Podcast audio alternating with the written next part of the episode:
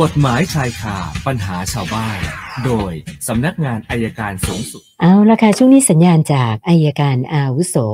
สำนักงานการสอบสวนสำนักงานอัยการสูงสุด อาจารย์ปอระเมศวร์อินทรชุมนุมมาแล้ววันนี้อาจารย์คุยบอกว่าคุยกันเรื่องพรบอุ้มหายนะคะ สวัสดีค่ะอาจารย์คะสวัสดีครับคุณสนันท์ครับ เชิญค่ะความจริงเนี่ยพรบอุ้มหายคือป้องกันการสูญหายและการกระทำความรุนแรงนะครับค่ะเกี่ยวกับการซ้อมผู้ต้องหาอะไรพวกเนี้ย ซึ่งกฎหมายฉบับนี้ออกมาใช้ก็มีปัญหามีการขอเลื่อนแต่ที่สุดก็เลื่อนไม่ได้ หลักการสำคัญก็คือว่า เวลาจับผู้ต้องหาเนี่ย มันจะต้องมีการบันทึกภาพบันทึกเสียงนะเหมือนกับกล้องหน้าหมวกนะครับ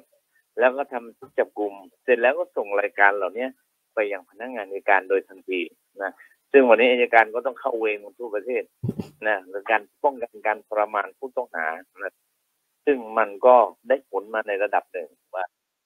การกระทำเหล่านี้มันเป็นการเตือนให้พนักงาน เจ้าหน้าที่ตำรวจระมัดระวังในการจับกลุ่มนะครับ ทีนี้ที่ผมเอามาพูดวันนี้เนี่ย ก็กรณีร้อยสี่สิบล้านค่ะนะฮะที่เขาบอกปฏิบัตินี่แหละครับ เป็นตัวอย่างนะครับ เรื่องนี้มันทำไม่ครบ แล้วมันมีการร้องเรียนขึ้นมา มีการร้องขึ้นมาท่านผบตรก็บอกมันเกี่ยวกับพรบอุ้มหายนั่นแหละคือการละเว้นในการปฏิบัติหน้าที่และอาจจะก่อให้เกิดความเสียหายเองฝากเตือนไปยังพ นักงานส่วนเราพนักงานในการเองไม่ได้ซีเรียสกับมันมากนักในเรื่องของเทปวิดีโอนะครับเพราะทราบว่าแต่ละหน่วยงานยังไม่พร้อมที่จะมี แต่อย่างน้อยเนี่ย ถ้าทำได้ก็ต้องทำในกรุงเทพเนี่ย 88 โรงพักก็จับกลุ่มกันวันละเรื่องโรงพักละเรื่องสองเรื่องเนี่ย ทุกเรื่องมันไปอยู่ที่สำนักงานอัยการหมดครับ อยู่ที่สำนักงานสอบสวนมีการรายงานเข้ามา เราใช้อัยการเข้าเวรถึงแปดคนคนละสิบโรงพัก ตลอด 24 ชั่วโมงนะครับเพราะฉะนั้นก็ฝากว่าอย่างมันจากจากนี้ไปกระบวนการยุติธรรมเบื้องต้นน่าจะชัดเจนขึ้น แล้วก็พนักงานสอบสวนหรือตำรวจทั้งหลายก็ระมัดระวังมากขึ้น ก็ถือว่าเป็นความอุ่นใจของประชาชนได้ และพอมันเกิดร้อยสี่สิบล้านขึ้นมา มันก็แสดงให้เห็นพี่น้องตำรวจทั้งหลายต้องระมัดระวังครับก็ฝากไว้แค่นี้นะครับเอาละว่ากันต่อเลยครับ มาเริ่มที่คุณยอดชายค่ะอาจารย์บอกว่า พี่ชายมีปัญหาเรื่องเครดิต ก็เลยเอาชื่อน้องชายนะคะ คนน้องคนที่หนึ่งเป็นคนเช่าซื้อ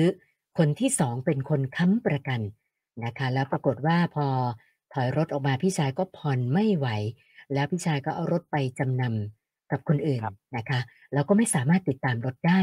ขณะนี้มีนัดไปไกล่เกลี่ยกันที่ศาลนะคะ ทางไฟแนนซ์เขาก็ยื่นข้อเสนอมาว่า ให้จ่ายเขาเบื้องต้นเนี่ยแสนสองก่อน แล้วค่อยดำเนินการผ่อนรถต่อนะคะ ทีนี้คุณครับยอดชายบอกว่า คือเงินเนี่ยไม่มีจ่ายให้เขาหรอกค่ะอาจารย์ แต่ว่าตัวเองเนี่ยมีรถแท็กซี่ใช้ในการเอ่อประกอบอาชีพทำมาหากินนะคะ ก็เลยเกรงว่าถ้าไม่มีเงินจ่ายให้เขาเนี่ยเขาจะตามมายึดแท็กซี่เราได้หรือเปล่าคะ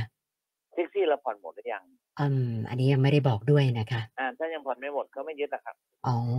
แต่สมมติถ้าผ่อนหมดเป็นของเราท่านพูดอย่างเงี้ยที่ท่านถามเนี่ยว่าท่านมีเขียวเหลืองใช่ไหมรถแท็กซี่ส่วนบุคคลน่าจะเป็นอย่างนั้นค่ะอาจารย์ น่าจะเป็นอย่างนั้นนะครับ ก็ก็ก็ ถ้าเขาตามได้เขาก็ตามนะปัญหาที่สองรถแท็กซี่เนี่ยเขาไม่ค่อยอยากยึดครับเพราะยึดแล้วนะมันในระยะเวลาอายุการใช้งานอ๋อนะอายุค่ะเวลาการใช้งานในการประกอบกิจการค่ะยึดไปแล้วขายก็ไม่ได้ราคา เพราะฉะนั้นผมคิดว่ายังน่าสบายใจได้ในระดับหนึ่งแต่ต้องหาทางการแก้ไขเรื่องหนี้พี่ชายจะว่ายังไงก็ต้องรับผิดชอบต่อน้องชายนะครับค่ะถ้าไม่รับผิดชอบผมก็แนะนำว่าต้องแจ้งเรื่องของการยักยอกทรัพย์ไว้ก่อนค่ะเพื่อให้เห็นว่าเราก็ติดตามทรัพย์ นะครับเท่านั้นแหละครับ ที่พอค่ะจะแก้ได้ครับค่ะส่วนท่านต่อไปคุณประยุทธ์นะคะเขาบอกว่า มีที่ดินเป็นสปกสนสี่โฉนดเนี่ยเป็นครุฑแดงนะคะ เนื้อที่ทั้งหมด 25 ไร่ ปรากฏว่าผู้ถือครองเนี่ยเสียชีวิตไป 3 ปีแล้ว แล้วก็ทางครอบครัวเนี่ยมีลูก 5 คนนะก็แต่งตั้งลูกคนโตและคนทีสี่4 เป็นผู้จัดการมรดก ส่วนคุณประยุทธ์ผู้ถามเนี่ยเขาเป็นคนสุดท้อง เขาบอกว่าคือคนอื่นเนี่ยเอ่อเขายังไม่ได้ต้องการจะแบ่งแต่ว่าคุณประยุทธ์เนี่ยต้องการจะแบ่งส่วนของเขามาเป็นชื่อของเขา เพื่อเอาไปเป็นหลักทรัพย์ค้ำประกันการกู้เงินกับธนาคารนะคะ ก็เลยสอบถามมาว่าทำได้ไหมคะอาจารย์ถ้าทำได้ต้องทำยังไงคะที่ดินใช่ไหมครับ เป็นที่ดินสปกสนสี่ที่ดินสปกคนจะเอาไปได้ต้องเป็นเกษตรกรค่ะ คนที่จะรับมรดกได้นะครับค่ะต้องเป็นเกษตรกรนี่เงื่อนไขก่อนอืมประการค่ะที่สองจะแบ่งพื้นที่สปกรได้ไหมก็ไปติดต่อสปกรในแต่ละจังหวัดครับค่ะเขาอาจจะแบ่งให้ได้ตรงนั้นนะครับค่ะแบ่งแยกได้ครับ แต่ว่าอย่างเงื่อนไขเดิมนะครับ ท่านเป็นเกษตรกรหรือเปล่า ถ้าค่ะไม่เป็นเกษตรกรก็ไม่มีสิทธิ์จะรับสิทธิตรงนี้ครับอ๋อค่ะ อาจารย์คะแล้วสมมุติถ้าเกิดแบ่งได้ แล้วคุณประยุทธ์บอกว่าจะเอาเอาที่ดินแปลงเนี้ย ไปเป็นหลักทรัพย์ค้ำประกันการกู้เงินกับธนาคารได้เหรอคะได้เหรอคะอาก็จารย์คงก็คงเป็นหลักประกันเฉพาะของทกสอ๋อที่ค่ะอื่นก็อาจจะไม่รับครับ อืมเพราะว่ายังไงก็ต้องก็เป็นทำทำมาหากินบนพื้นที่ครับนะคะ ส่วนคุณแดง อันนี้ก็สอบถามแทนหลานชายนะคะ หลานชายอายุ 22 ปี โอ้ปรากฏว่าประสบอุบัติเหตุขับรถจักรยานยนต์ ชนกับรถกระบะล่าสุดเนี่ยหลานชายเสียชีวิต ไปเมื่ออาทิตย์ที่แล้วนะคะ แล้วคดีก็ไม่ชัดเจนว่าใครถูกใครผิด เขาบอกว่าคู่กรณีเนี่ยเป็นรถกระบะ แล้วแถมเป็นรถแบบไม่มีประกันไม่มีพรบภาษีก็ไม่ต่อ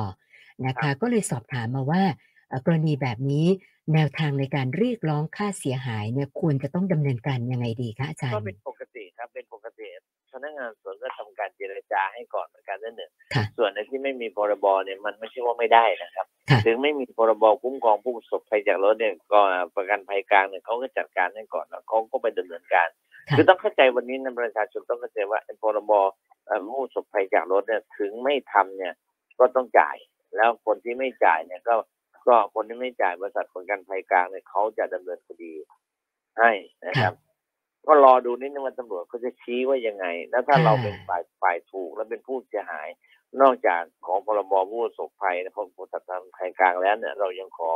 สำนักงานศาลสำนักงานกระทรวงยุติธรรมได้ครับ ในเรื่องของเอ่อค่าชดเชยค่าเสียหายในคดีอาญาครับส่วนท่านต่อไปคุณเมธีนะคะนี่ก็ไปเจอเหตุการณ์ชายสติไม่ดี ไปนั่งกลางถนนเลยนะคะ คือเอ่อเบรกทันไม่ได้เกิดอะไรขึ้น แต่เขาสงสัยว่า สมมติถ้าเกิดเขาเบรกไม่ทันนะคะแล้วไปชนเข้าหรือเขาเบรกทัน แล้วมีรถมาชนท้ายเขาเนี่ยจะไปเอาผิดหรือว่าไปเรียกร้องความเสียหายจากใครได้ล่ะคะอาจารย์ มันก็ถ้าเจอแบบนี้ก็เหนื่อยนะครับนะคะเพราะสติไม่ดีนะคะบางคนสติไม่ดีมันก็จบไปครึ่งหนึ่งแล้วล่ะโอ้นะครับค่ะก็ดูต้องก็ดูถึงเรื่องว่า ถ้าเราไม่ผิดนะครับ เราก็คงจะได้สิทธิ์ในการรับค่าเสียหายดังผู้เสียหายในคดีอาญา แล้วถ้าคนขันหลังมาชนขันหลังก็ต้องรับผิดต่อเราครับค่ะแต่เราชนเขาเนี่ยถ้าเขานั่งอยู่เราชนเขาตรงๆเนี่ย ก็ต้องดูว่าเราเห็นหรือไม่เห็นประมาทหรือไม่ประมาทครับค่ะ ส่วนท่านต่อไปคุณอรวิทย์นะคะอันนี้ก็อ่าเป็นงานแต่งงานของเพื่อน ปรากฏว่าเกิดเหตุการณ์ฝนตก ลมแรง แล้วก็ไอ้โครงไม้ซุ้มประตูที่ประดับอยู่ในงานแต่งเนี่ยค่ะอาจารย์ ปรากฏว่ามันล้มลงมาทับคนที่ไปร่วมงานได้รับบาดเจ็บ นะคะ เจ้าตัวก็เลยสงสัยว่ากรณีแบบนี้เนี่ยนะคะ คือเราจ้าง organize มาเป็นคนจัดงานนะคนที่ต้องรับผิดชอบค่ารักษาพยาบาล ให้กับผู้ได้รับบาดเจ็บเนี่ยเจ้าของงาน หรือว่า organize ค่ะอาจารย์ เออน่าจะเป็นออกกันไหนครับ เพราะเขาต้องดูแลทั้งหมดรับเหมาช่วงไปแล้วอ๋อเพราะฉะนั้นถ้าอะไรที่เขาจัดแล้วมันเกิดความเสียหายเขาต้องรับผิดนะครับ รับผิด ให้กับผู้ที่ได้รับความเสียหายครับแล้วก็อีกท่านหนึ่งมาทางไลฟ์นะคุณพัฒค่ะบอกว่าครับอเขาเขารู้สึกว่ากกตเนี่ย มีหน้าที่ในการจัดตั้งเลือกตั้งให้บริสุทธิ์ยุติธรรม แต่ที่ผ่านมาเขาบอกว่า เห็นเอาผิดเฉพาะคนที่ทุจริต แล้วก็ชนะการเลือกตั้ง แต่ไม่เห็นเอาผิดลงโทษกับผู้สมัครที่ซื้อเสียง แต่ไม่มีคนเลือก นะทั้งที่ก็ผิดเหมือนกันนะคะนะผิดทั้งคนทั้งพักก็เลยสงสัยว่าแบบเนี้ยละเว้นการปฏิบัติหน้าที่หรือเปล่าคะอาจารย์ ถ้าเป็นอย่างนั้นจริงก็ละเว้นนะครับ แต่ผมผมว่าผมต้องขอบคุณนะท่านที่มีความเห็นเนี่ยไม่ค่ะค่อยมีใครพูดกันเลยนะนั่นน่ะสิไม่คะค่อยมีใครพูดว่าไอ้คนที่แพ้เลือกตั้งแล้ว รอดเอาแค่แพ้อย่างเดียวใช่ไหมค่ะแพ้เลือกตั้งเนี่ยถ้าโกงก็ต้องติดคุกด้วยเช่นเดียวกันครับ เห็นด้วยอย่างยิ่งครับ ค่ะค่ะ คุณนพคุณบอกว่ามีโรงงานอุตสาหกรรมแห่งหนึ่ง นะแอบปล่อยน้ำเสียลงคลองนะคะเขาบอกว่าเอ่อเขาเห็นเหตุการณ์มาประมาณเป็นสัปดาห์แล้วนะคะ ถามว่าเรื่องแบบเนี้ยแจ้งหน่วยไหนหรือว่าแจ้งเจ้าหน้าที่ตำรวจดีคะอาจารย์พรบโรงงานอุตสาหกรรมใช่ไหมครับอ่าเป็นเรื่องปล่อยน้ำเสียลงลงคปล่ลอยองน้ำอะเสียค่ะอาแจ้จางรย์อุตสาหกรรมจังหวัดครับอ่านะคะหรือหรือสำนักสิ่งแวดล้อมครับ ค่ะค่ะนะวันนี้เติมมาเจ็ดคำถามนะคะ รวมกับของเดิมก็เป็นหกร้อย 62คำถามแล้วค่ะอาจารย์นี่โอเคครับ ค่ะ ก็ผมผมก็ยังดีใจนะว่าผมทำนายไม่ผิดว่าประกาศรับรองผู้เลือกตั้งผู้สมัครรับเลือกตั้งในก่อนค่ะที่แปดอ่าดูก็พอนะฮะอาจารย์พออาจารย์พูดวันรุ่งขึ้นก็ประกาศเลยอะค่ะ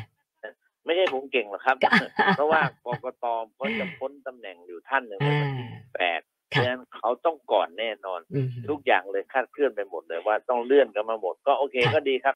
ก็ เราดูกันต่อไปว่าจะได้เป็นนายกกันจริงหรือเปล่าค่ะวันี้แค่นี้ครับ สวัสดีครับ ขอบคุณค่ะ สวัสดีค่ะ อาจารย์ปอระเมศวร์อินทรชุมนุมค่ะ กฎหมายชายคาปัญหาชาวบ้าน โดยสำนักงานอายการสูงสุด